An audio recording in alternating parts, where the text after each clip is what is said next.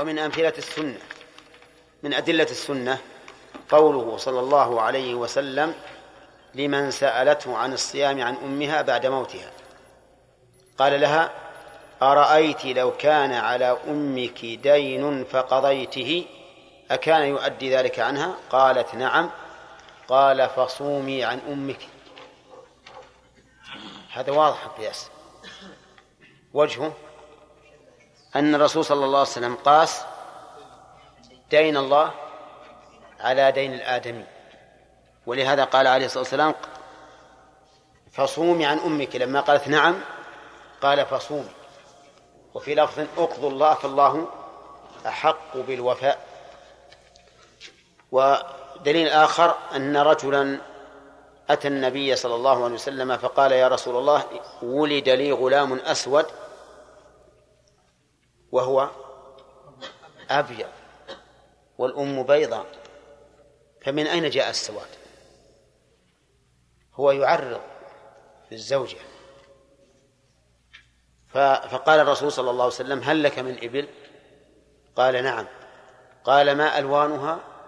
قال حمر. قال هل فيها من أورق؟ قال نعم. الأورق الأبيض فيه سواد. وسمي أورق لشبهه بالورق أي الفضة فهي بيضاء في سواد. ف فقال الرجل نعم. قال فأنى ذلك. أنى لها ذلك. وش اللي جاب الأورق للحمر؟ قال لعله نزعه عرق. جواب مباشر فطري لم يحتج إلى تأمل. لعله نزعه عرق. كل الإبل اللي عنده كلها حمر الذكور والإناث. فجاءت بأوراق. فمن أين جاء؟ لعله نزعه عرق يعني لعل بعض أجداده من قبل الأم أو من قبل الأب لعله كان أورق فنزعه هذا العرق. قال النبي صلى الله عليه وسلم فلعل ابنك هذا نزعه عرق. اللهم صل وسلم عليه. هذا قياس ولا قياس؟ قياس. مقنع. ولا لا؟ مقنع تماما.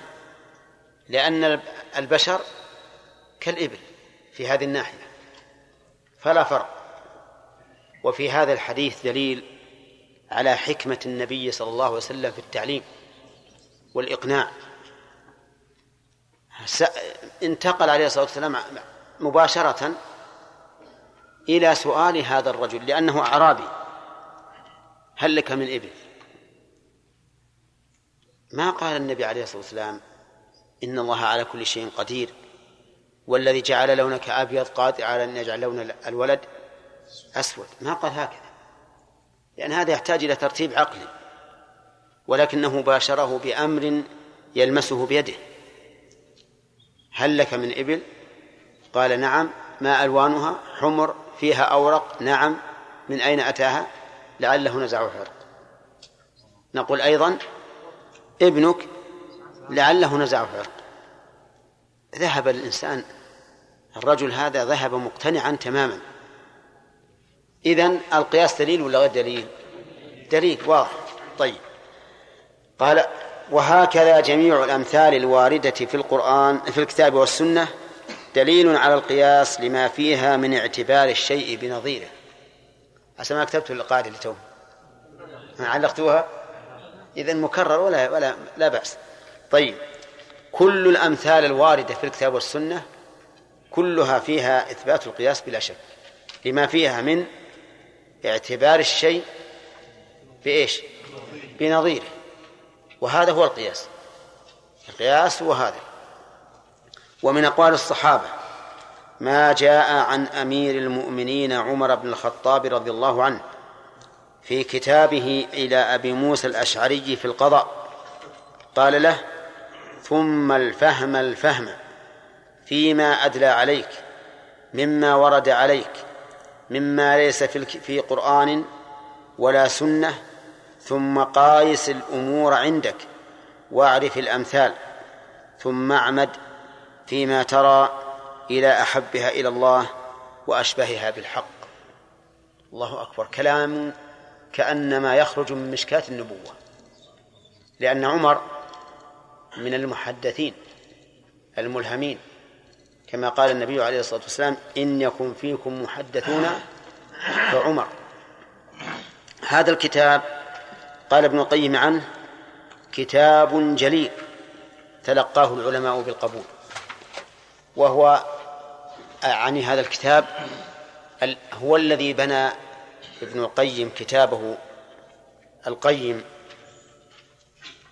إعلام الموقعين عن رب العالمين كتاب مجلد في ثلاث مجلدات كبير ونافع جدا لطالب العلم.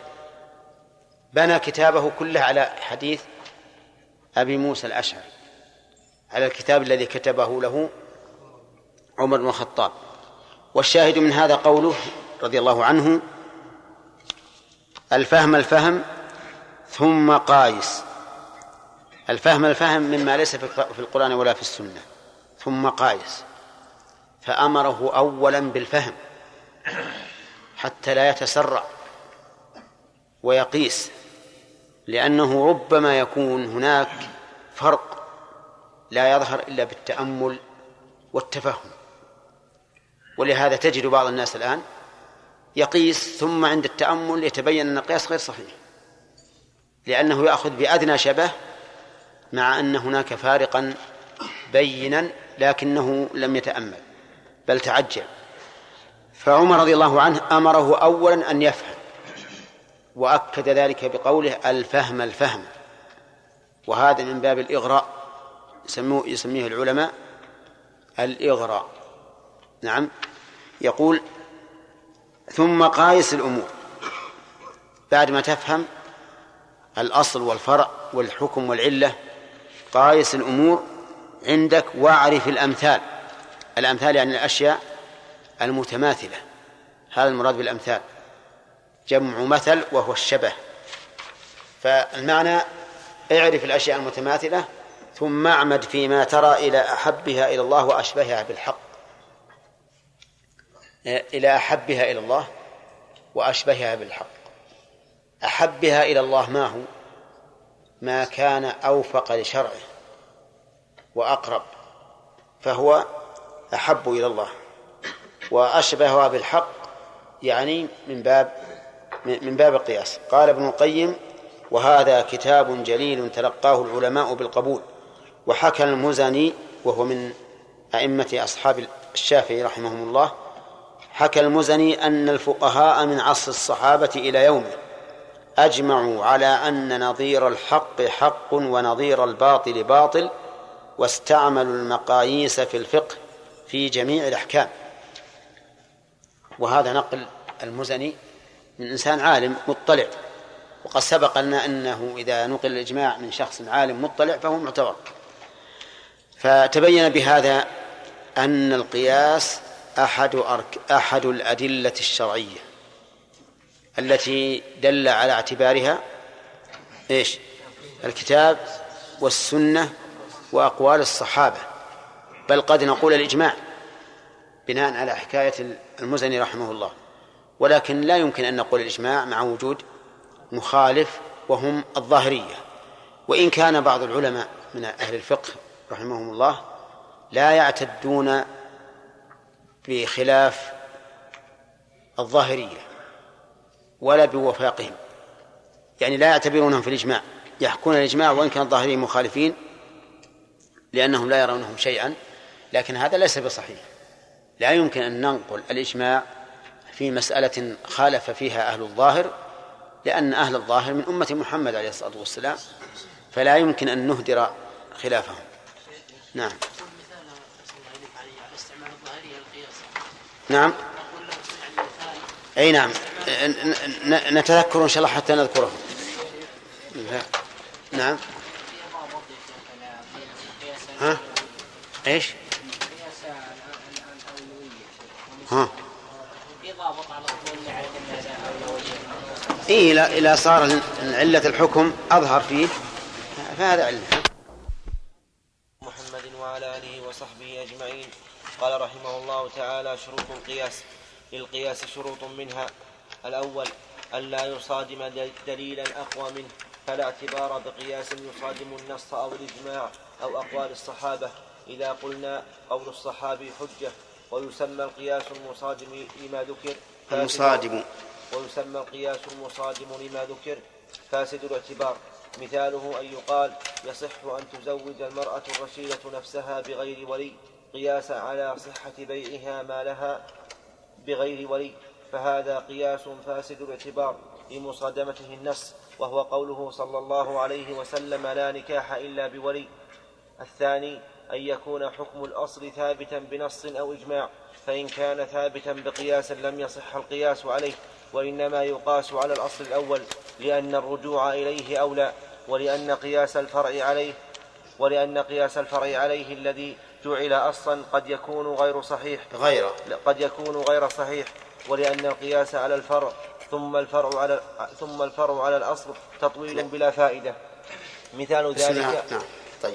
مثال ذلك أن يقال يجري الربا في الذرة قياسا على الرز ويجري في الرز قياسا على البر فالقياس هكذا غير صحيح. ولكن يقال يجري في البر يجري يجري الربا في في الذرة قياسا على البر ليقاس على أصل ثابت بنص.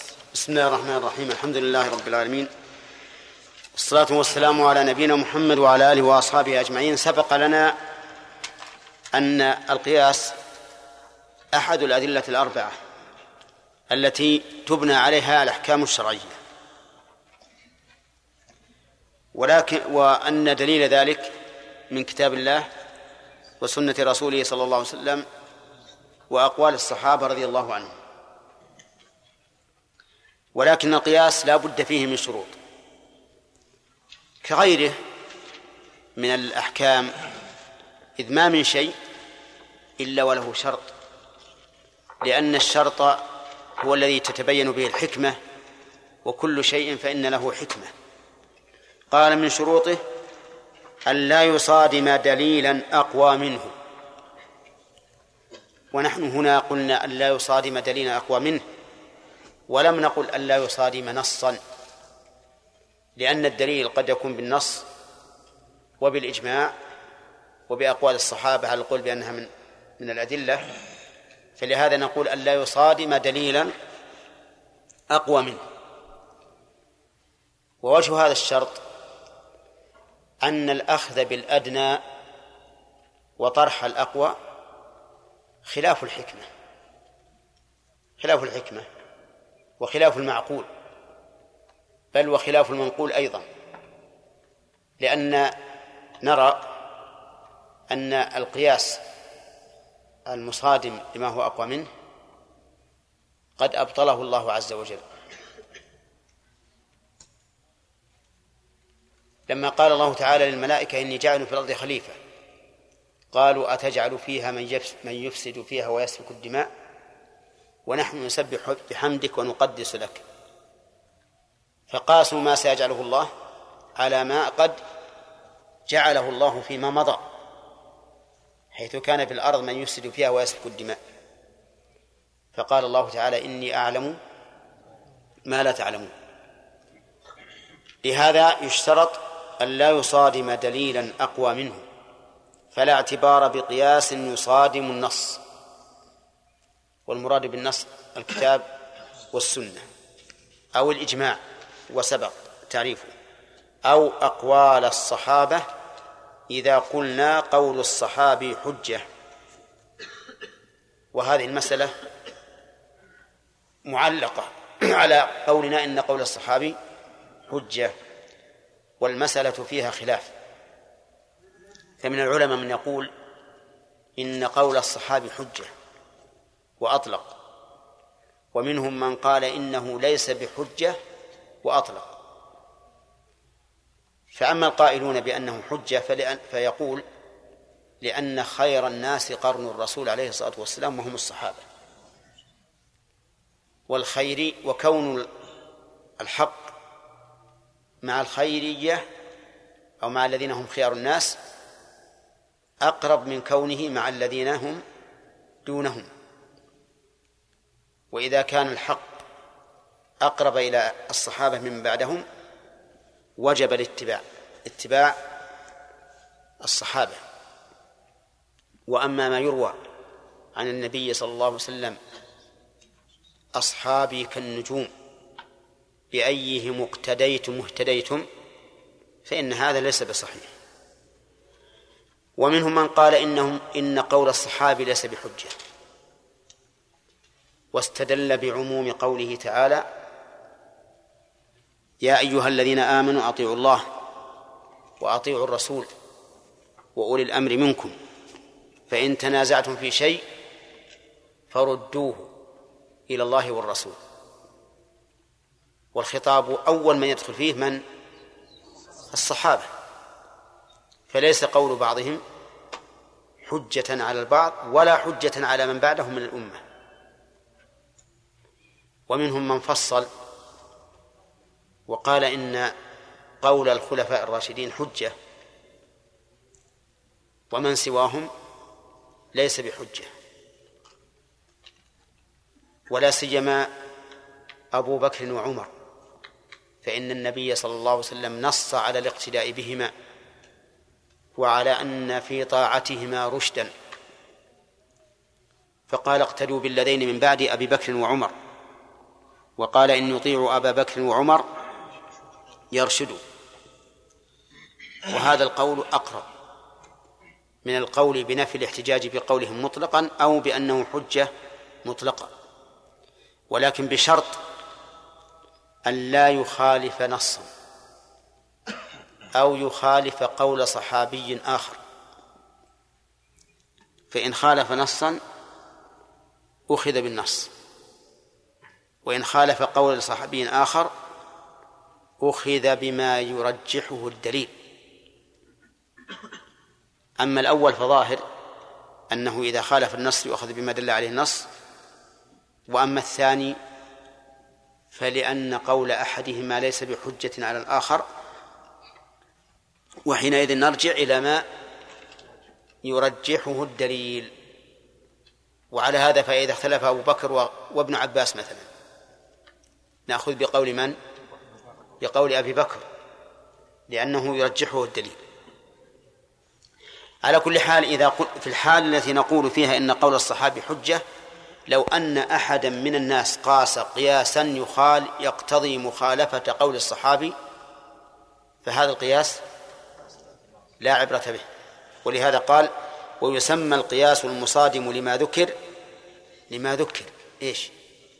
من النص من النص والإجماع وقول الصحابي. يسمى فاسد الاعتبار. هذه من باب إضافة الصفة إلى موصوفها. يعني أنه اعتبار فاسد. والاعتبار هو القياس كما عرفتم مما سبق. إذن فكل قياس خالف دليلا أقوى منه بندر وش نسميه؟ إيش نسميه؟ فاسد إيش؟ فاسد الاعتبار نسميه فاسد الاعتبار ولا يؤخذ به مثال ذلك أن يقال يصح أن تزوج المرأة الرشيدة نفسها بغير ولي قياسا على صحة بيعها ما لها بغير ولي. شوف الآن المرأة الرشيدة تبيع مالها بدون ولي. ولا لا؟ متأكدون؟ طيب. يقول إذن تزوج نفسها بغير ولي. قياسا على بيع مالها على بيع مالها بغير ولي. عرفتم؟ قال لأن هذا تصرف في نفسها وذاك تصرف في مالها. فهذا مثل هذا. نقول له هذا قياس فاسد الاعتبار. لأنه مخالف للكتاب والسنة. فإن الكتاب والسنة قد دلا على أنه لا يصح تزويج المرأة إلا بولي. قال الله تعالى إلا أن يعفون أو يعفو الذي بيده عقدة النكاح. فإن الذي بيده عقدة النكاح على أحد القولين هو الولي. وقال تعالى ولا تعضلوهن أن ينكحن أزواجهن إذا تراضوا بينهم بالمعروف. ولولا اشتراط الولي لكان عضله وعدمه سواء لأنه إذا عضل زوجت نفسه. وأما السنة فقد ثبت عن النبي صلى الله عليه وسلم أنه قال لا نكاح إلا بولي. لا نكاح إلا بولي. ومن أدلة القرآن أيضا قوله تعالى ولا تنكحوا المشركين تنكحوا. فوجه الخطاب إلى من؟ ها؟ إلى الأولياء. طيب. إذن نقول هذا هذا القياس فاسد الاعتبار أعني قياس تزويج المرأة نفسها بغير ولي على جواز بيعها ما لها بغير ولي. نقول هذا قياس فاسد فاسد الاعتبار ولا عبرة به. يقول فهذا قياس فاسد الاعتبار لمصادمته النص وهو قوله صلى الله عليه وسلم لا نكاح إلا بولي. وسمعتم أن القرآن يدل على على ذلك أيضا أنه لا نكاح إلا بولي. الثاني أن يكون حكم الأصل. ما الأصل يا حسين؟ لا. لا أن يكون حكم النص حكم الأصل.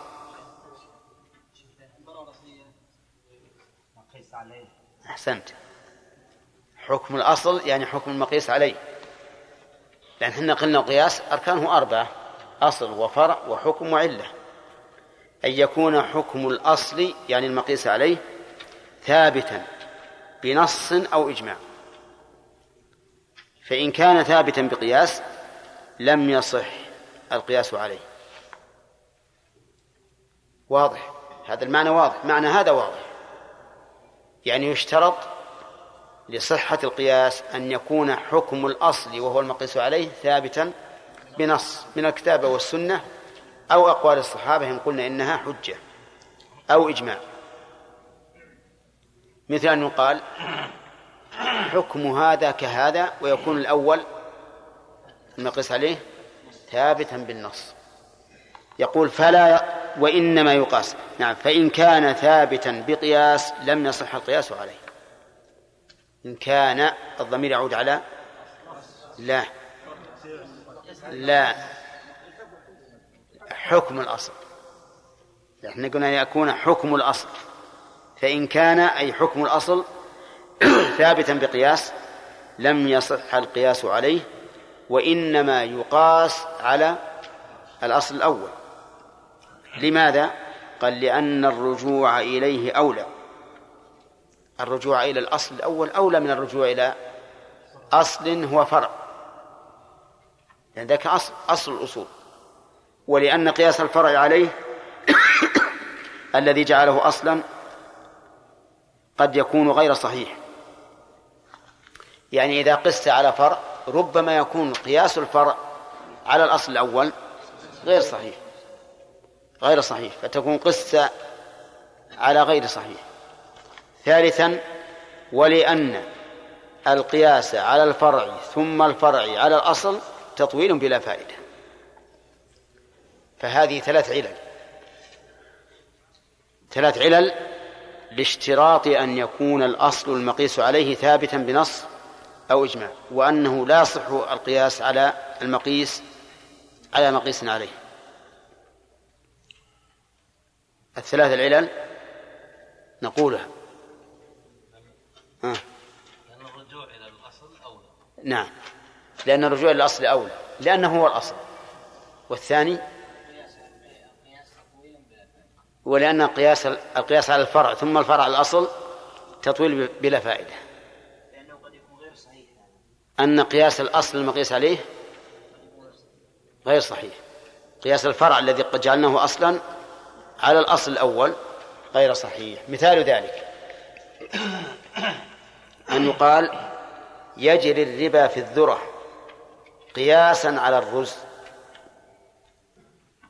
ويجري في الرز قياسا على البر. ما هو الأصل الثابت بالنص؟ البر. فيأتي إنسان ويقول الذرة فيها ربا يجري فيها الربا لماذا يا أخي؟ قال قياسا على الرز. طيب والرز من قال يثبت فيه الربا؟ قال قياسا على البر. طيب ليش التطويل هذا؟ قل يجري الربا في الذرة قياسا على البر على طول. أما أن أن تقول يجري الربا في الذرة قياسا على الرز ويجري الربا في الرز قياسا على الذرة يجي واحد آخر يقول لك قياسا على البر قصدي. قياسا على البر. يجي واحد آخر يجيب أربعة. يقول يجري الربا في الدخن قياسا على الذرة ويجري في الذرة قياسا على الرز ويجري في الرز قياسا على البر. نعم؟ هم سلسلة ما لا نهاية. لهذا نقول قس على الأصل. ولهذا يقال إن رجلا حبشيا قيل له أين أذنك اليمنى؟ قال من هنا. وشلون؟ وش المفروض أن يقول؟ من هنا. يختصر. ما هو بيروح من وراء الهامة وينزل عليه من فوق. على كل حال آه، نقول إن إن القياس قياس الفرع على فرع ثم الفرع على أصل هذا غير صحيح. طيب هل هو غير صحيح شكلا؟ أو غير صحيح حكما؟ نقول غير صحيح شكلا وحكما. لأن ذكرنا في إحدى العلل أنه قد يكون قياس الفرع الذي جعل أصلا في القياس الثاني غير صحيح وحينئذ لا يصح الحكم. فالقياس إذن غير صحيح شكلا وحكما. بل نبطله نقول لا تقس هذا القياس. ارجع إلى الأصل الأول وقس عليه وينتهي الإشكال. قال ولكن يقال يجري الربا في الذرة قياسا على البر ليقاس على أصل ثابت بنص. ثم لاحظوا أنه في باب المناظرة قد تقول يجري الربا في الذرة قياسا على الرز وفي الرز قياسا على البر فيمنع الخصم قياس الرز على البر. ثم حينئذ يبطل قياسك. يبطل قياسك. فهذه المسائل تنفعك حتى في المناظرة. أن ترجع إلى إيش؟ إلى الأصل الأول. الشرط الثالث أن يكون لحكم الأصل علة معلومة. يطلق بعض العلماء أن يكون لحكم الأصل علة. ولكن هذا يا حسن غير حسن. نعم. فبعض العلماء يطلق يقول أن يكون لحكم الأصل علة فقط. وأنا أقول هذا غير صحيح.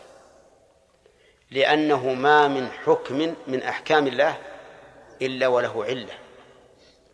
لأن من أسماء الله الحكيم الذي يضع الأشياء مواضعها. كل حكم كوني أو أو شرعي لله سبحانه وتعالى فله فيه حكمة. لكن هل كل حكمة معلومة لنا؟ ها؟ لا. ولهذا يجب أن نقول أن يكون لحكم الأصل علة بس ونقف معلومة. معلومة. لأنك لو تقول علة فقط معناه أنه يوجد في أحكام الله ما ليس له علة. وليس كذلك. كل أحكام الله لها علة لكن عقولنا تقصر أحيانا عن إدراك هذه العلة. وإذا قصرت عقولنا عن إدراك هذه العلة نسمي الحكم تعبدية. يعني ليس لنا فيه إلا التعبد فقط. نعم؟ وأحيانا يلجأ الإنسان إلى التعبد قط آه، سدا للباب. سدا للباب. وهذا حسن. يعني اللجوء إلى التعبد في المسائل التي تخفى حكمتها أحسن بكثير من محاولة إثبات علة قد تكون عليلة. لماذا؟ أولا لنعود الناس على تمام الاستسلام لله عز وجل. وأننا نتعبد الله بهذا. علمنا الحكمة أو لم نعلم. وثانيا أننا إذا اعتمدنا على النص انقطع النزاع بين بين المؤمنين والعدل الكافر بجادل لكن المؤمن وما كان لمؤمن ولا مؤمنة إذا قضى الله ورسوله أمرا أن يكون لهم الخيرة من أمرهم. انتبهوا لهذه المسألة. يعني كثير من الناس يحاول التماس علة للأحكام الشرعية وهذا طيب لا ننكره بل نؤيده. لكن كوننا نجعل العل... ال... الأصل الأصيل معرفة العلة هذا فيه نظر. بل ينبغي أن نعود الناس اللجوء إلى حكم الله ورسوله. لفائدتين. الفائدة الأولى تمام إيش؟ الاستسلام لله وأن هذا أمر الله وكفى. والثاني ها قطع النزاع. لأنك قد تذكر علة فينقضها عليك هذا المجادل. فتكون حينئذ علة عليلة. وإن كان سهام المعارض نافذة صارت علة ميتة يميتها لك فتبقى معلقا. انظر إلى جواب عائشة رضي الله عنها. للمرأة التي سألتها ما بال الحائض؟ تقضي الصوم ولا تقضي الصلاة؟ لماذا؟ قالت لها أحرورية أنت. يعني من الخوارج الخوارج يرون قضاء الصلاة والصوم. أحرورية أنت؟ قالت لا ولكني أسأل. نيتها طيبة فأجابتها بجواب مقنع. قالت كان يصيبنا ذلك فنؤمر بقضاء الصوم ولا نؤمر بقضاء الصلاة. استسلمت السائلة ولا لا؟ استسلمت. وهذا شيء أنا أود من كل طلبة العلم. أن يربطوا دائما العامة بأمر الله ورسوله دون العلل العقلية. العلل العقلية أحيانا نحتاج لها مع المعاند. ليس مع العامة العام المستسلم مؤمن. لكن مع المعاند نحتاج إلى علل عقلية ندحض بها شبهاته. أما العامة فأرى أن تعلل لهم الأحكام. بماذا؟ بالأدلة الشرعية بأن هذا حكم الله ورسوله. إحنا دائما نستعمل هذا. دائما نستعمل هذا إذا كان المستفتي عاميا نقول لأن الله أمر بكذا لأن الرسول أمر بكذا لأن الله نهى عن كذا لأن الرسول نهى عن كذا. حتى نقرن قلوب العباد بأوامر الله ورسوله. ويكون الشيء عن استسلام. سمعنا وأطعنا. أما إذا كنت تتكلم مع شخص مجادل يحتاج إلى إلى علل عقلية فهنا ابحث ابحث وأتي بالأشياء التي تقنعه. يقال إن رجلا نصرانيا. قال لرجل من المسلمين أنتم أيها المسلمون متعصبون متعصبون لدينكم. أنا عندي جواب جواب بأبسط ما يكون. نعم نحن متعصبون لكن لمصلحتكم أنتم. لو أسلمتم لكان خيرا لكم. قال الرسول عليه الصلاة والسلام لهرقل أسلم تسلم. حنا نتعصب لديننا. ما هو لأن نريد أن نضم أصوات إلى أصواتنا فقط. نريد مصلحة الخلق. فإن أبى ذلك وقال لا هذا تعصب. أقول إن نصرانيا قال لرجل من المسلمين أنتم متعصبون لدينكم. قال طيب وش عندك؟ قال دينكم يجوز أن يتزوج الواحد منكم نصرانية ولا يجوز أن يتزوج الواحد منا مسلمة هذا تعصب. ليش أنتم تزوجون منا وحنا ما نتزوج منكم؟ العدل أن كل واحد منا يتزوج من الثاني ولا كل واحد ما يتزوج من الثاني؟ قال نعم. نحن نؤمن برسولكم وأنتم لا تؤمنون برسولنا. نعم؟ صحيح هذا ولا لا؟ صحيح. أنتم آمنوا برسولنا وأهلا وسهلا تعالوا عندنا. نزوجكم. لكن أن أن تكذبوا رسولنا. وتقول هذا كاذب. ما بعث للخلق جميعا. بعث للعرب فقط. أو هو كذاب من الأصل ولا للعرب أيضا. فكيف نزوجكم؟ وهذا جواب مسكت في الواقع. جواب مسكت ما في شيء. فالحاصل إني أقول طالب العلم ينبغي له أن يعلم الأحكام بأدلتها السمعية والعقلية وهذا من تمام العلم. وإذا نظرنا إلى كلام الأجلة من أهل العلم كشيخ الإسلام ابن تيمية وتلميذ ابن القيم وغيرهما عرفنا كيف يحرصون على أن يستنبطوا العلل والحكم الموجبه للاحكام ولكني أقول لا نستعمل الحكمة والعلة في كل في كل مكان. في العامة وش الأولى؟ ها؟ أن نربطهم بالأوامر الشرعية. نقول هذا أمر الله ورسوله هذا نهي الله ورسوله حتى يستسلم. الإنسان المعاند أو الذي أو الذي يدعي الثقافة أحيانا أحيانا تجلس مجلس فيه واحد مثقف. يرى نفسه وين؟ إما معه دال ولا معه سين ولا شيء من هذا. فيدعي أنه مثقف يقول يورد عليك شبهات. إذا لم يكن عندك أدلة تدحر شبهاته يمكن توقفت. حتى لو قلت قال الله ورسوله يقول لك طيب الله ورسوله ما يقول إلا شيء الحكمة وش الحكمة؟ أحيانا يقول هكذا وش تقول أنت؟ لو كان عامي تقول خلاص أمر الله ورسوله. ألست مؤمنا؟ قال نعم أنا مؤمن. أو بلى على الصحيح. أنا مؤمن. قل وما كان لمؤمن ولا مؤمنة إذا قضى الله ورسوله أمرا أن يكون لهم الخيرة من أمره. انتهى. لكن أحيانا يحرجك مثل هذا المثقف. فلذلك أنا حينما أقول لكم اربطوا الأشياء بالأوامر الشرعية أقول أيضا اعرفوا العلل العقلية. اجمعوا بين هذا وهذا. حتى تكونوا صالحين لهؤلاء وهؤلاء. لله رب العالمين والصلاة والسلام على نبينا محمد وعلى آله وصحبه أجمعين. قال رحمه الله تعالى في شروط القياس الثالث أن يكون لحكم الأصل علة معلومة ليمكن الجمع. إيش؟ أعد. أن يكون لحكم الأصل علة معلومة ليمكن الجمع بين الأصل والفرع فيها. فإن كان حكم الأصل تعبديا محضا لم يصح القياس القياس عليه. مثال إيش ذلك لم؟ لم يصح القياس عليه. مثال ذلك أن يقال لحم النعامة ينقض الوضوء قياسا على لحم البعير لمشابهتها له. فيقال هذا القياس غير صحيح لأن حكم الأصل ليس له علة معلومة وإنما هو تعبدي محض على المشهور. الرابع أن تكون العلة مشتملة على معنى مناسب للحكم يعلم من قواعد الشرع اعتباره كالإسكار في الخمر.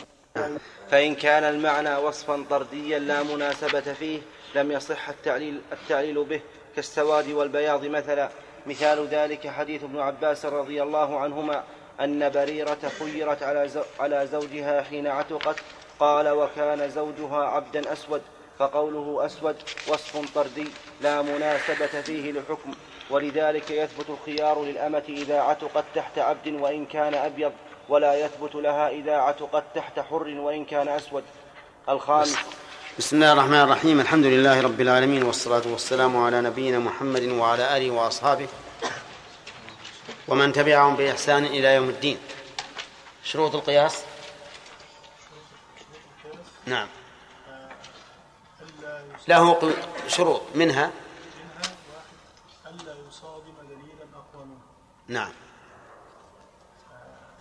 فإن صادم. إن صادم دليلا أقوى منه فإنه يكون قياس فاسد الاعتبار أحسنت. طيب. مثاله.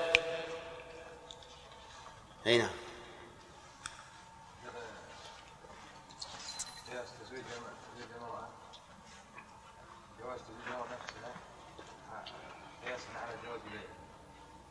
إيش؟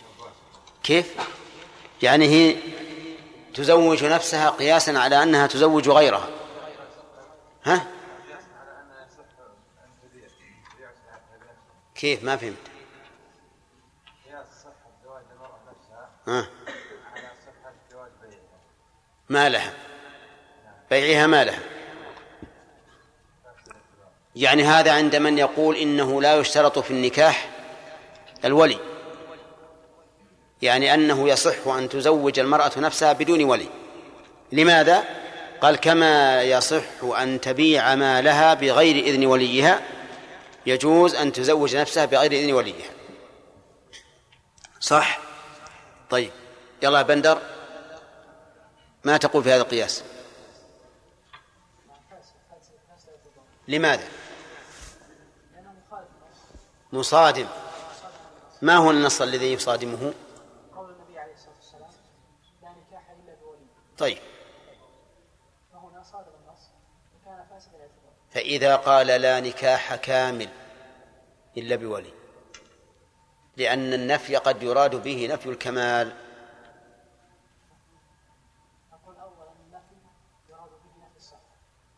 هذا هو الأصل. ولا يعدل عنه. إيه، بدليل. طيب صح. هل في القرآن ما يدل على اشتراط الولي في- عقد النكاح عبد الرحمن؟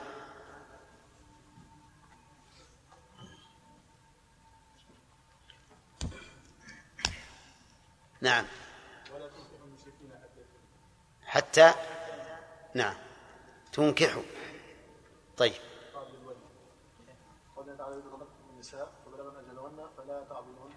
فلا تعضلوهن أن ينكحن أزواجهن.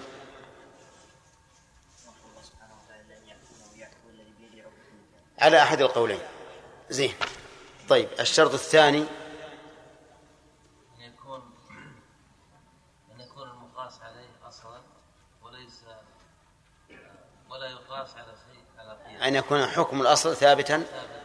ثابتا بنص بنص. أو إجماع. أي فلا يقاس على مقيس. طيب. مثاله يا هداية الله. مثاله لا لا ما يخالف الذي ثبت بالنص والذي ثبت بقياس. يعني ما ما يقاس على القياس زي مثلا البر على الرز الذرة على الرز والرز على البر. كيف يا أخي؟ يعني لا يقاس على القياس. إيه هات مثال. نريد مثالا. مثلا يثبت بال- بالدليل. يثبت الربا. إيه ها. نعم. يثبت الربا ويقاس عليه في البر ويقاس عليه الرز. ما ضبطت يا هداية الله هذا شيء يستغرب ما شاء الله عليك. عبد الرحمن. كان يقيس الرز على البر ويقيس الذرة على الرز. فيقول إيه، أجد القياس عشان نعرف. هنا فيقول آه، الرز يجري الربا. يجي الربا في الرز قياسا على البر. ويجي الربا في الذرة قياسا على الرز على الرز خطأ. أجري القياس يا خالد؟ هو مثلا الرز يجري فيه الربا قلنا له لماذا؟ قال قياسا على البر قال قياسا على الذرة. قلنا له والذرة من آيات الدليل قال قياسا على البر فقد قاس على مقيس. صحيح؟ نعم. يقول يجري الربا في الرز قياسا على الذرة ويجري في الذرة قياسا على البر. ما قلت هذا يا شيخ. طيب ما هو القياس الصحيح في هذا؟ القياس الصحيح أن تقول يجري الربا في الرز. قياسا على البر.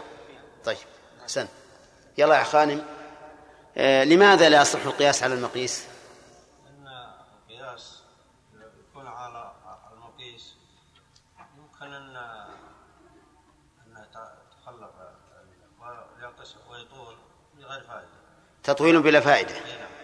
ثانيا القياس على القياس الأول لم يصل نعم. ولكن إذا قسنا على الأصل إذا قسنا على الأصل سلمنا من هذا من احتمال فساد القياس الوسط هذا. طيب. ثالثا. إيه ثلاثة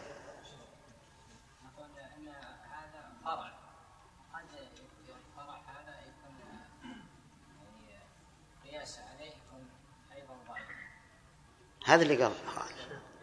نعم فهد؟ نعم صحيح. الرجوع إلى الأصل أولى؟ لأن الخصم قد يمنع صحة القياس الأول فإذا قست الفرع الثاني عن الفرع الأول أبطل قياسه أي هذا هو اللي قال غانم. بس إنها اللي قلنا ما هو لازم يكون في مخاصمة. طيب. آه، الشرط الثالث ما أخذناه. نأخذه إن شاء الله الآن. الشرط الثالث أن يكون لحكم الأصل علة معلومة. اي طيب. دقيقه يا أخي. ما كملناه. أن يكون لحكم الأصل علة معلومة. لماذا يشترط هذا الشرط؟ قال ليمكن الجمع بين الأصل والفعل فيها والفرع فيها.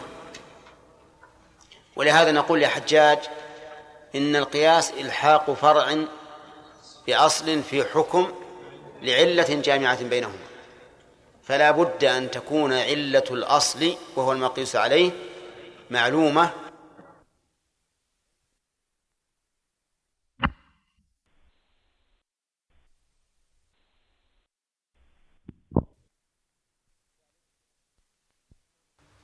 الشرط الثالث ما أخذناه ناخذه إن شاء الله الآن. الشرط الثالث أن يكون لحكم الأصل علة معلومة. أي طيب. يا أخي. ما كملناه. أن يكون لحكم الأصل علة معلومة. لماذا يشترط هذا الشرط؟ قال ليمكن الجمع بين الأصل والفعل فيها والفرع فيها. ولهذا نقول يا حجاج إن القياس إلحاق فرع بأصل في حكم لعلة جامعة بينهما. فلا بد أن تكون علة الأصل وهو المقيس عليه معلومة من أجل أن نجمع بينه وبين الفرع فيه إذ لو لم يصح أو لو لم تتحقق العلة في الفرع لم يصح القياس. طيب. فإن كان حكم الأصل تعبديا محضا لم يصح القياس عليه. لم يصح القياس عليه. إذا كان تعبديا محضا لم يصح القياس عليه. والتعبدي المحض هو الذي ليس في العقل ما يحث عليه أو يغري به. وذلك لأن العبادات نوعان. نوع له علة معقولة فهذه يكون الإنسان يعني فاعلا لها باطمئنان. فاعلا لها باطمئنان. وتارة لا يكون للحكم للحكم علة معلومة فهذه يفعلها الإنسان على سبيل التعبد المحض. وأظنه لا يخفى أن الحكم إذا كان معلوم العلة فسيكون إسراع النفس إليه إيش؟ أكثر وأشد. فمثلا رمي الجمرات بسبع حصيات.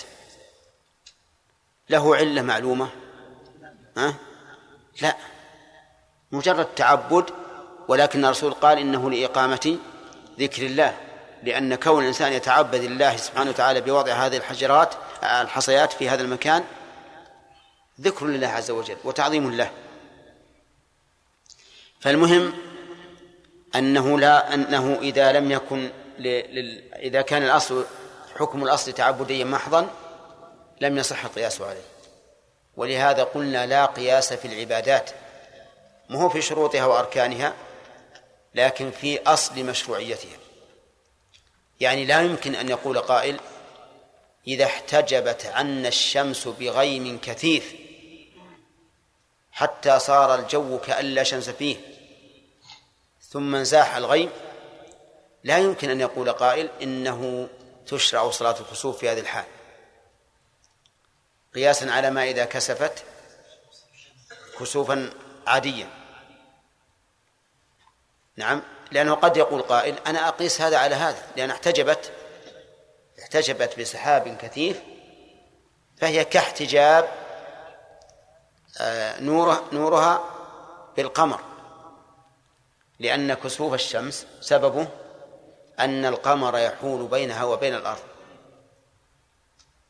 فيقول إذن السحاب الكثيف مثله لا فرق إلا أن القمر بعيد وهذا قريب. نقول لا قياس لا قياس في هذا. لماذا؟ لأن النبي صلى الله عليه وسلم أخبر بأن الله تعالى يخوف عباده بالكسوف ولم يقل إنه يخوفهم بالسحاب الكثير. وإن كان النبي عليه الصلاة والسلام إذا أقبل السحاب صار يقبل ويدبر ويتغير وجهه حتى يمطر فيسر عنه. طيب. ثم ذكر المؤلف قياسا. آه مثالا. قال مثال ذلك أن يقال لحم النعامة ينقض الوضوء. النعامة معروفة؟ ها؟ تعرفونه؟ طائر معروف له أرجل طويلة وعنق طويل ويشبه البكرة الصغيرة. ولهذا إذا قتله المحرم إذا قتل المحرم نعامة يجب عليه بدنه بعير لأنها مثلها قال الله تعالى فجزاء مثل ما قتل من النعم وقضى الصحابة رضي الله عنهم بأن المحرم إذا قتل النعامة وجب عليه بعير. فهذا رجل أكل لحم نعامة. فقال له صاحبه قم توضأ قال ليش؟ قال لأنك أكلت لحم نعامة. والنعامة تشبه البعير. فيكون لحمها ناقضا للوضوء قياسا على البعير. وش تقولون في هذا؟ ها؟ ما يصح. لماذا؟ لأن نقض الوضوء بأكل لحم الإبل تعبدي محض. على رأي جمهور العلماء الذين يقولون بالنقض. وإذا كان تعبديا محضا فليس له علة معلومة فيمتنع الإلحاق.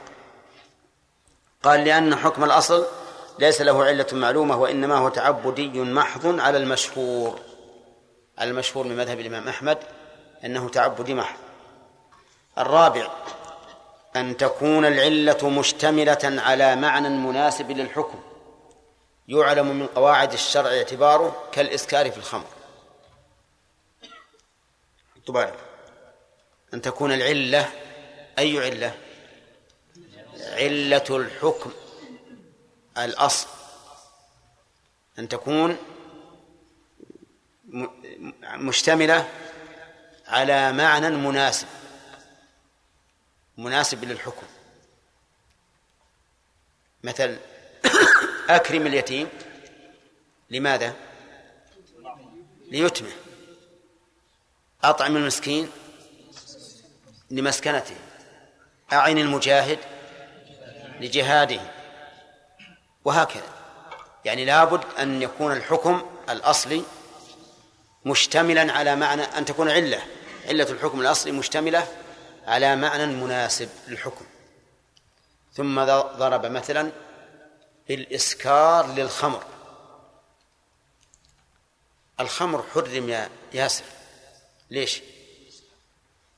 لأنه مسكر إذا كل شيء حصل فيه إسكار فهو خمر. فهو خمر. قياسا أو حقيقة.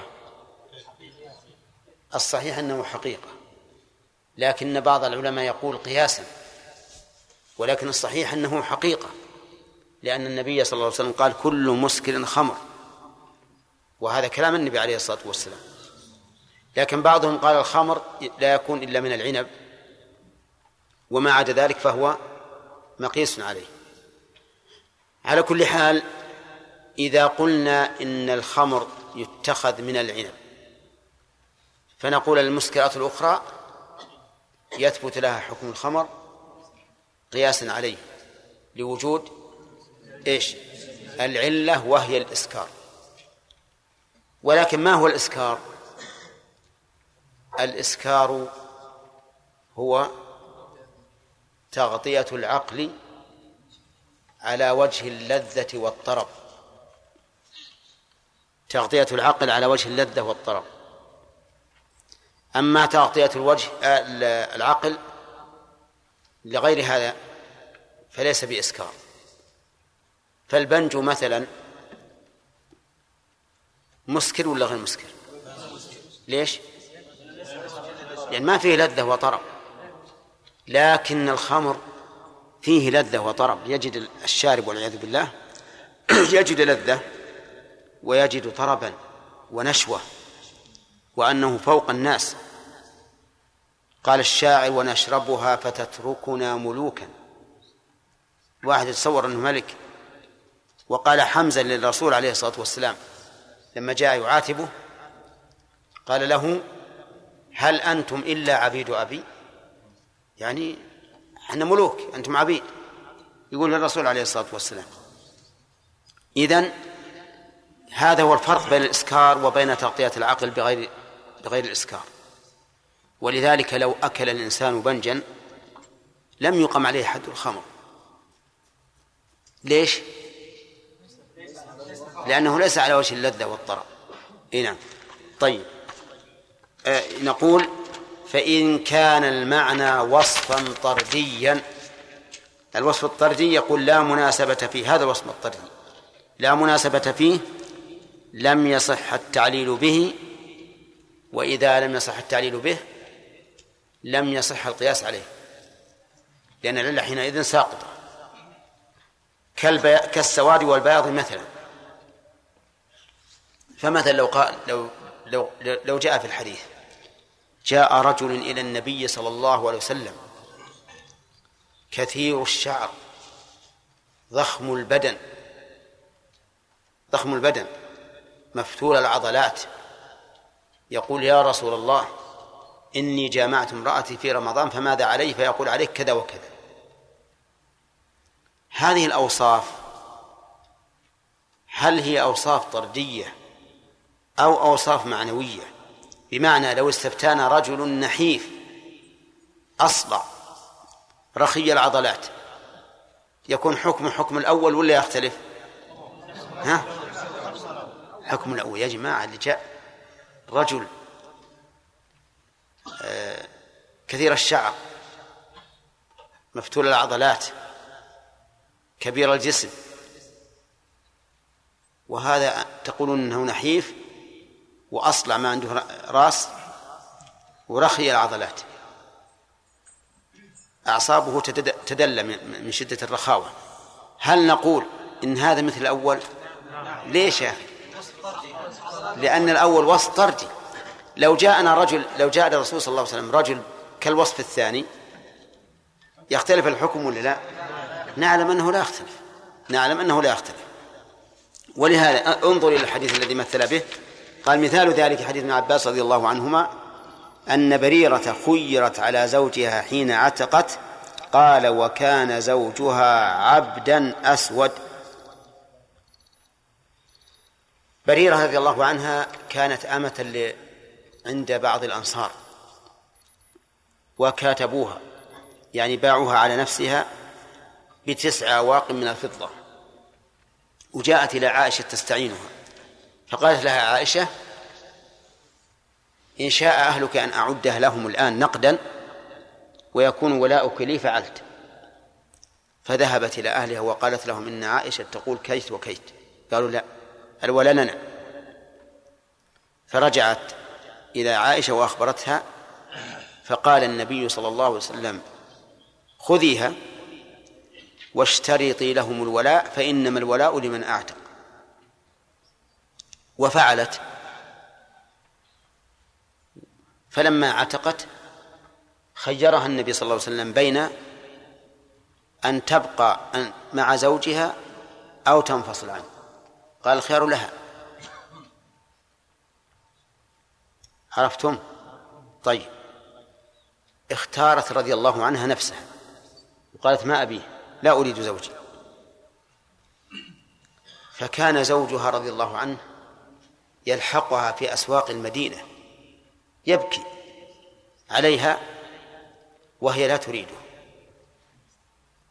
فأشار عليها النبي عليه الصلاة والسلام أنها تبقى معه. فقالت يا رسول الله إن كنت تأمرني فسمعا وطاعة رضي الله عنها. وما كان لمؤمن ولا مؤمنة إذا قضى الله ورسوله أمرا أن يكون لهم الخيرة من أمره. وإن كنت تشير علي فلا حاجة لي فيه. ما أريد. وأبت أن ترجع. فقال النبي صلى الله عليه وسلم ألا تعجبون من حب مغيث لبريرة وبغض بريرة لمغيث؟ الجواب بلى نعجب لأن العادة أن البغض والحب متبادل. هذه العادة. لكن كون يكون هذا الحب الشديد هذا يتبعها يصيح وراه. وهي لا تريده. حتى بمشورة النبي عليه الصلاة والسلام ما أرادت بغض عظيم. نعم. المهم يقول ابن عباس وكان وكان زوجها عبدا أسود. حطوا بالكم يا جماعة. عبدا هذا وصف. أسود هذا وصف. أيهما الطردي؟ ها؟ نعم. الطردي أسود.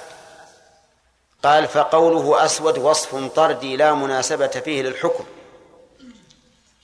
لأن نعلم أنه لو كان زوجها أبيض ليش؟ لكان الحكم لا يتغير. لخيرها الرسول صلى الله عليه وسلم. ووجه ذلك أنها صارت أعلى منه. صارت حرة وهو عبد. فلما صارت أعلى منه جعل لها الشارع الخيار. طيب يقول ولذلك ولذلك يثبت الخيار للأمة إذا عتقت تحت عبد وإن كان أبيض ولا يثبت لها إذا عتقت تحت حر وإن كان أسود. ليش؟ لأن وصف لأن الوصف بكونه عبدا ها. معنوي. معنوي واضح. مناسب للحكم.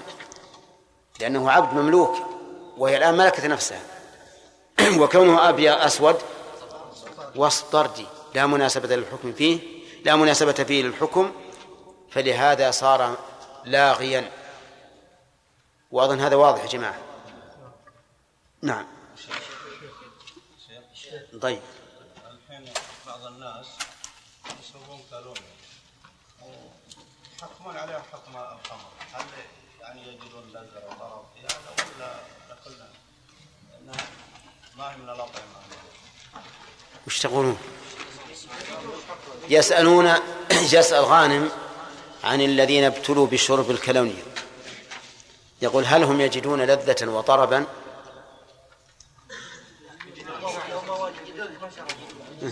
الظاهر يجدون. يجدون. لكن في أشياء ما يجدون فيها لذة وطرب. لكنهم من جنس المخدرات. أنا قالوا لي إن بعض بعض الأشياء إنها إذا شمها الإنسان نعم أغمي عليه. لكن هل هو يجد لذة؟ ما أظن يجد لذة. لأنه يطيح يسقط. نعم. إيه. إيه. عجيب. إيه. ها؟ إيه. إيه إذا إذا صار صارت خمر.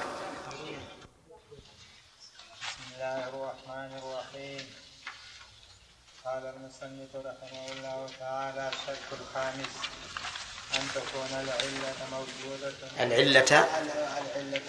العلة موجودة في الفرع كوجودها في الأصل. كإيذاء في ضرب في ضرب الوالدين. المقيس على التحقق في اصبر. اصبر يا هداية الله. كالإيذاء. كالإيذاء في نعم. ضرب الوالدين. نعم. على التحقق. إيه وش اللي بعده؟ وش الوالدين؟ الم- المقيس. المقيس. مقيس لا المقيس. المقيس. إيه. المقيس على التأفف ليش المقيس؟ بالرفع. نهي بالجر المتوفي لا المقيس. نعم. المقيس على التأفف. تأفيف؟ التأفيف. عندك التأفف؟ التأفف. ما به لا ما ماشي. وإن لم تكن العلة موجودة في الفرع لم يصح القياس مثال ذلك أن يقال العلة في تحريم الربا في في البر كونه في البر. كونه مكيلا ثم يقال يجري الربا في التفاح قياسا على البر. وهذا قياس غير صحيح لأن العلة غير موجودة في الفرع إذ التفاح غير مكيل. أحسنت. بسم الله الرحمن الرحيم. الحمد لله رب العالمين والصلاة والسلام على نبينا محمد وعلى آله وأصحابه أجمعين. سبق لنا الشرط الأخير في القياس يا أحمد. أحمد. نعم. الرابع الشرط الرابع.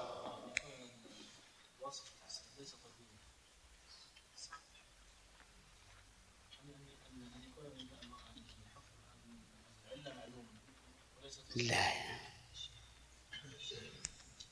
ما رجعت ها؟ يا أخي هذا أنا عندي إن القياس يعني من أل من الد ما يكون من العلوم لأنه يمرن الفكر شوي. يا عبد المنان.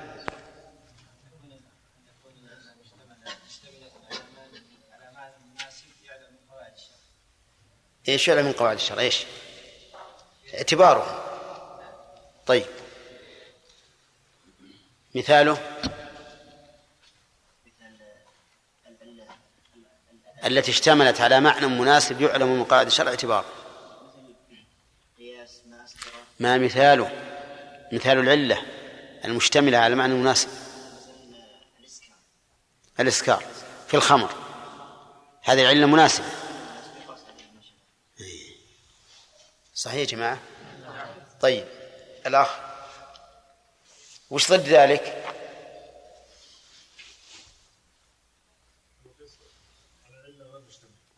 غير إيش؟ مشتملة. وتكون غير مشتملة؟ ها؟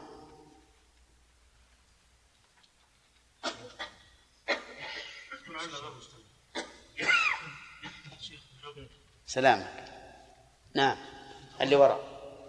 اللي وراء. اين لا أنت أنت. تكون عادة مشتملة على حكم غير مناسب على وصف. مشتملة على وصف أو معنى. غير مناسب للحكم.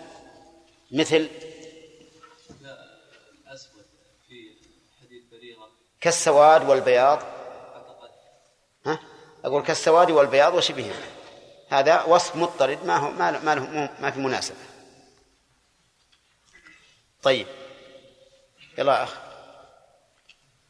آه، أذكر الحديث الذي أشار إليه لا اللي وراه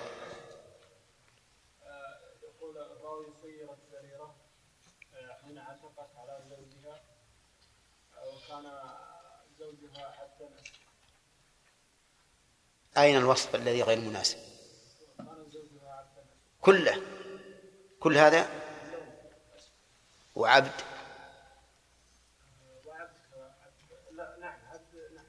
ها. يعني معنى مناسب ولا غير مناسب؟ ها؟ معنى مناسب. أما أسود؟ فليس بمناسب. عرفتم يا جماعة؟ إذا نحن نعلم أن قوله وكان عبدا أسود كان عبدا أسود لا شك أن كلمة عبد وصف مناسب للحكم لأنه لو كان حرا فلا خيار لها لأن غاية ما يكون في عتقها أنها وصلت إلى مرتبته. ولا لا؟ فصارت حرة بعد أن كانت دونة بعد أن كانت أمة. فاهمين القضية ذي؟ إحنا أظن ما كملنا البحث فيها. نكملها الآن. نقول هذا الحديث فيه وصفان. وصف طردي لا أثر له في الحكم. وهو كونه أسود. ووصف معنوي له تأثير في الحكم. وهو كونه عبدا. فإذا قال قائل ما وجه تفريقكم بين هذا وهذا؟ قلنا وجه التفريق أن كونه عبدا له أثر في الحكم وهو أن تختار نفسها لأنها أصبحت أعلى منه مرتبة هي حرة تملكه ولا يملكها. لكن لو كان حرا فلا خيار لها لأن غاية ما يكون في خيارها أنها ترقت إلى مرتبة الزوج فقط فلا يكون لها خيار. عرفتم يا جماعة؟ طيب. أما كلمة أسود كلمة أسود فليس هذا من أجل السواد. ولهذا لا نقول إن السواد علة يوجب فسخ المرأة من زوجها. ما هو علة. ورب أسود خير من أبيض لكن كونه عبدا هذه مشكلة. ولكن شيخ الإسلام ابن تيمية رحمه الله قال إن كلا الوصفين له معنى مناسب. قصدي كلا الوصفين وصف طردي. كلا الوصفين وصف طردي. فلا يشترط لاختيارها نفسها أن يكون زوجها عبدا. وعلل ذلك بأن جعل الخيار لها من أجل أنها ملكت نفسها. وكانت قبل أن تعتق يملكها من؟ سيدها. فقد تزوج وهي مكرهة بلا رضا. الآن ملكت نفسها فلها الخيار. فجعل علة الخيار ليس رق الزوج ولكن ملك ولكن ملك المرأة نفسها. وهذا لا فرق بين أن يكون زوجها حرا أو عبدا. ولهذا قال لا قال شيخ الإسلام تيمية لمن عتقت على زوج لمن عتقت الخيار في البقاء مع زوج بين البقاء مع زوجها والفسخ ولو كان زوجها حرا. ولو كان زوجها حرا لكن الأقرب ما ذهب إليه الجمهور لأن الأصل في الأوصاف التقييد. الأصل في الأوصاف والمعاني التقييد. وما دامت هذه العلة مناسبة فإنه يجب اعتبارها. وأنها لو عتقت وزوجها حر فليس لها خيار. إلا إذا علمنا أن سيدها أكرهها على هذا الزوج فحينئذ ربما نقول لها الخيار. وهذا القول الذي فيه التفصيل يكون بعض قول من يجعل لها الخيار مطلقا ولا يعد ذلك خروجا عن إيش؟ عن الإجماع. ولهذا مر علينا في الإجماع أنه يجوز إحداث قول ثالث إذا لم يخرج عن نطاق القولين. طيب. يقول ولا يثبت لها الخيار إذا عتقت تحت حر وإن كان أسود. خامسا أن تكون العلة موجودة في الفرع كوجودها في الأصل. أن تكون العلة موجودة في الفرع كوجودها في الأصل. ما هو الفرع يا حجاج؟ كيف؟ الفرع. إحنا عندنا بالقياس. ما هو الفرع؟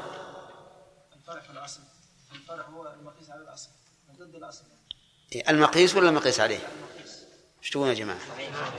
طيب. جيد ما شاء الله. لا ضلوعك قوية.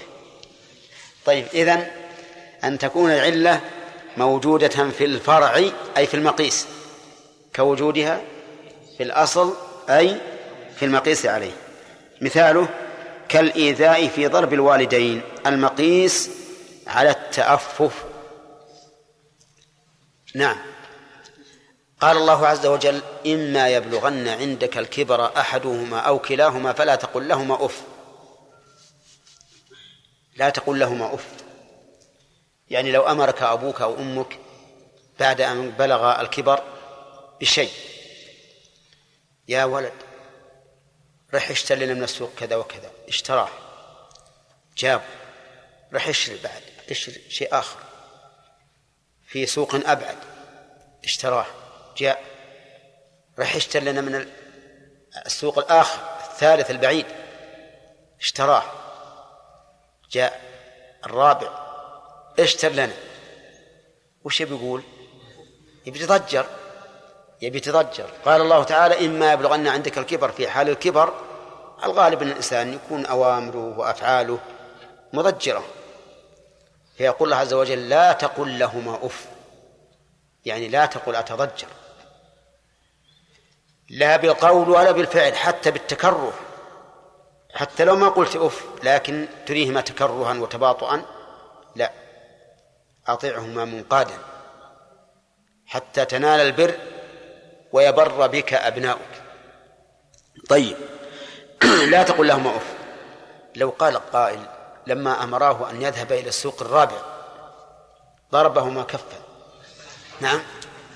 فقيل له يا أخي اتق الله. قال إن الله يقول لا تقل لهما أف وأنا ما قلت أف. مش نقول؟ ها؟ نقول هذا العلة في قول أف ما هو؟ الإيذاء يتأذيان بذلك إذا رأياك تتضجر من أمرهما. أيهما أشد؟ الضرب أو أو التأفف الضرب بلا شك. ولهذا لو جادلك إنسان مخاصمة وقلت لا لا أفعل. أيما أشد أو تضربه ها؟ الضرب أشد إذا ضربته قتلك ما يخليك. لكن إذا أغلطت له في القول تركك. على كل حال نقول ضرب الوالدين حرام.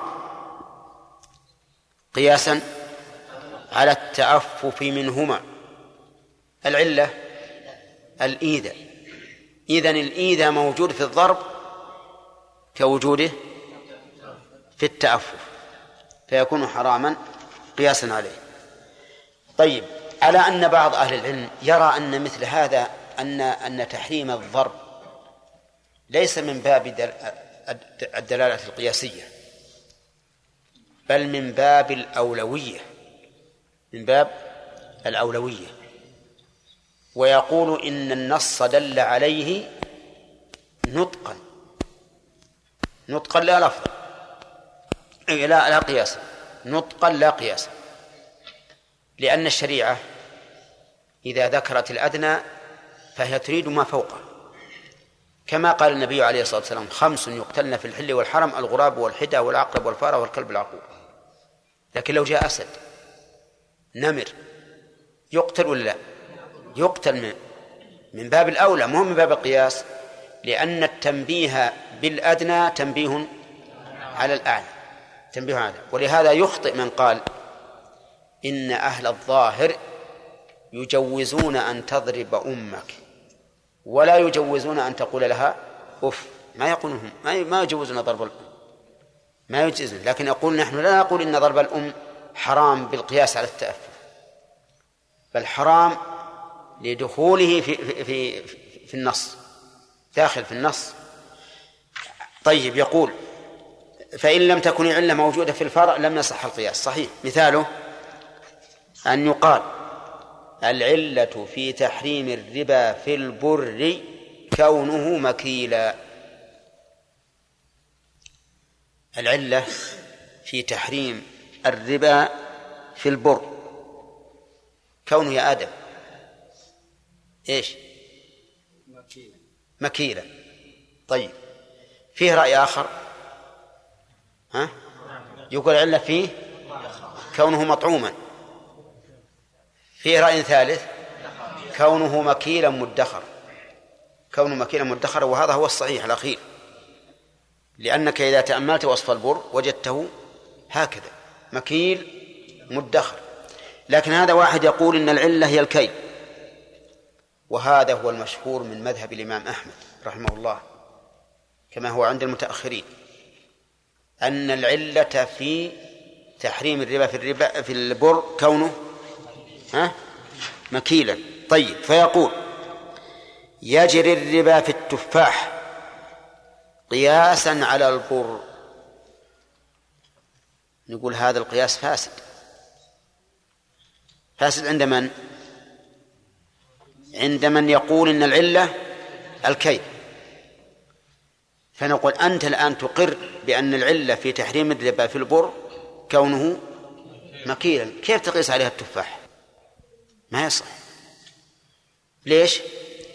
لأنه غير مكيل قال إذن أقيس عليه البرتقال. ها؟ نفس الشيء؟ نفس الشيء. قال أقيس عليه الإشنان. صحيح؟ صحيح. لأنه مكيل لأنه مكيل والإشنان معروف عندنا. ها؟ أخبرتكم به من قبل شاكر. ها؟ أي نعم. هذا شجر. شجر صغير. ييبس ثم يدق ثم يكون حبات من جنس الصابون. اللي في الكرتون هذا يسمى؟ تايد. فهمت؟ تغسل به الثياب. هذا الإشنان ويباع بالكي أنا أنا أدركته يبيعه الناس بالكي نعم. على كل حال هذا الرجل قال العلة في البر في تحريم الربا في البر كونه مكيلا. ثم قال يجري الربا في الإشنان قياسا على البر. القياس صحيح ولا لا؟ أي طيب. رجل يقول العلة في البر في تحريم الربا في البر كونه مكيلا مدخر. ثم أراد أن يقيس الإشنان ما يصح؟ آه ليش؟ لأنه غير مدخر. طيب إذن الشروط صارت خمسة. خمسة الشروط. نعم. اللي هو؟ لا هو غير مطعوم. غير مطعوم. كيف؟ لا العلة أنه وكيل. نعم. مطعوم مطعوم. مطعوم مدخر مع الكي طيب أقسام القياس.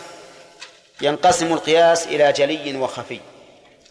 فالجلي ما ثبتت علته بنص أو إجماع أو كان مقطوعا فيه بنفي الفارق بين الأصل والفرع القياس ينقسم يا ياسر إلى قسمين. أولا جلي وخفي. الجلي يقول ما ثبتت علته بنص أو إجماع أو كان مقطوعا فيه بنفي الفارق. فإذا علل الشارع حكم الأصل بعلة بعلة. ووجدت هذه العلة في شيء آخر لم ينص عليه الشارع. نقيس على ما نص عليه الشارع؟ ها؟ نقيس. كذا؟ ونقول هذا القياس جلي جلي يعني واضح جلي واضح. لأن العلة اللي غير منصوصة ظنية. قد تكون هي العلة الباعثة على الحكم وقد لا تكون. لكن إذا نص الشارع على العلة ووجدنا شيئا تثبت فيه هذه العلة صار القياس جليا. ثانيا أن يجمع العلماء على أن هذه العلة فإن إجماع العلماء على العلة يجعلها كالمنصوص عليها لأنه سبق لنا أن الإجماع إيش؟ حجة ودليل شرعي. فإذا أجمع العلماء على أن علة هذا الحكم كذا صارت كالعلة التي نص عليها الشارع. وحينئذ يكون القياس عليها على الحكم المعلل بها جليا. لأنه إجماع. الثالث ما ما يقطع فيه يعني يعلم علم اليقين أنه لا فرق بين الأصل والفرع ولهذا قال ما يقطع فيه بنفي الفارق بين الأصل والفرع بأن يقول المستدل لا فرق بين هذا وهذا قطعا. قطعا. وسيأتي الأمثلة إن شاء الله تعالى. لكن الكلام على أنه ما نفي فيه ما يقطع في بناء الفارق صورة القضية أو إجراء القياس أن يقول لا فرق إيش بين الأصل والفرع قطعا يعني معناه أننا قطعنا بنفي الفارق مثال ما- ثبت علته بالنص قياس المنع من. من الاستجمار بالدم النجس الجاف على المنع من الاستجمار بالروثة. صح؟ ها؟ طيب. آه النبي صلى الله عليه وسلم أمر ابن مسعود أن يأتي له بثلاثة أحجار. فوجد حجرين ولم يجد الثالث ثم أتى معهما بروثة. فأخذهما وقال وألقى الروثة وقال ائتني بغيرها. وقال هذا ركس يعني نجس. طيب رجل وجد دما جافا. دما جافا. هذا مكان تذبح فيه البهائم وفيه دم جاف يابس. فاستجمر به. والدم المسفوح نجس بنص القرآن فإنه رجس فاستجمر به حتى يبس المحل تماما. فقام وتوضأ. هل استجماره صحيح؟ ليش؟ لأنه استجمر بنجس. لأنه استجمر بنجس. طيب. إذن العلة هنا منصوصة. فإلحاق الدم الجاف في عدم الاستجمار به. بالروثة قياس جلي لأنه واضح. طيب. قا- وقال النبي عليه الصلاة والسلام لا إذا كنتم ثلاثة فلا يتناجى اثنان دون الثالث من أجل أن ذلك يحزنه. العلة منصوصة ولا غير منصوصة؟ والحكم النهي عن التناجي النهي عن التناجي والعلة من أجل أن ذلك يحزن. فجلس رجلان إلى ثالث وهما يعرفان اللغة الإنجليزية. والثالث ما يعرف إلا العربية. وبدأ يرطن أحدهما إلى الآخر. يرطن رطن كثير. نعم وكل ما رطن كلمة التفتوا للرجل الثالث. نعم. إيش يحزنه ولا لا؟ قالوا يا جماعة إحنا ما تناجينا. حنا نصرخ نصرخ ما هو تناجي. وش نقول؟ نقول من أجل أن ذلك يحزنه. من أجل أن ذلك يحزنه. وبناء على ذلك لو تناجى اثنان مع ثالث ولكن الثاني ما همه يشتغل بكتابة يشتغل بمكالمة في الهاتف في الهاتف المهم ما همه تناجيهم يجوز ولا لا؟ يجوز. يجوز. العلة هي الإحزان. طيب لو حصل إحزان أخيك المسلم بغير التناجي ما يجوز؟ ما يجوز. لأن هذا من عمل الشيطان. إنما النجوى من الشيطان ليحزن الذين آمنوا. كل شيء يحزن المسلم فاعلم أنه من من الشيطان. إدخال السرور على على المسلم مطلوب لأنه عكس ه- هذا الشيء. طيب ما ثبت بالإجماع. ومثال ما ثبتت علته بالإجماع نهي النبي صلى الله عليه وسلم أن يقضي القاضي وهو غضبان. نعم. أن يقضي القاضي وهو غضبان. نعم. نهى النبي صلى الله عليه وسلم أن يقضي القاضي وهو غضبان. القاضي من؟ الذي يحكم بين الناس. نهى أن يقضي وهو غضبان. والمراد الغضب الذي يمنعه من تصور القضية أو تنزيلها على الحكم الشرعي. انتبهوا. الغضب إيش؟ الذي يمنعه من تصور القضية أو تنزيلها على الحكم الشرعي. فأما غضب يسير لا يمنعه من تصور القضية ولا من تنزيلها على الحكم الشرعي. فلا يدخل في النهي. لأنه لأنه ثبت عن النبي عليه الصلاة والسلام أنه غضب وقضى بين الزبير وبين الرجل الأنصاري. والعلة فيما إذا كان الغاضب يتصور القضية ويستطيع أن يطبقها على الحكم الشرعي إذا كان الغضب يسيرا فالعلة منتفية. طيب الحديث وهو غضبان قال فقياس منع الحاقن من القضاء على منع الغضبان من من القياس الجلي لثبوت علة الأصل بالإجماع وهي تشويش الذا إيش؟ الفكر وانشغال القلب لو مثل الإنسان ليس غضبان لكنه حاقن حاقن يدافع الخبث والحاقن الذي حصره البول. فجاءه رجلان للقضاء بينهما اقضي بيننا وهو حاقن جدا ما يستطيع. نقول لا يجوز القضاء حينئذ لأن الحقن موجب للتشويش التشويش وعدم تصور القضية. ولهذا قال النبي عليه الصلاة والسلام لا صلاة بحضرة الطعام ولا وهو يدافع الأخبثة طيب جاء رجلان إلى القاضي وهو وهي برد شديد برد شديد وهو الآن اغتسل قريبا للجمعة. فجاءه اثنان قال اقض بيننا. قال يا جماعة أنا بردان الآن دعوني أتدفى ألبس ثياب زيادة. قالوا لا هالحين الآن. يقضي ولا ما يقضي؟ ليش ما يقضي؟ منشغل فكره منشغل فكره ما يمكن.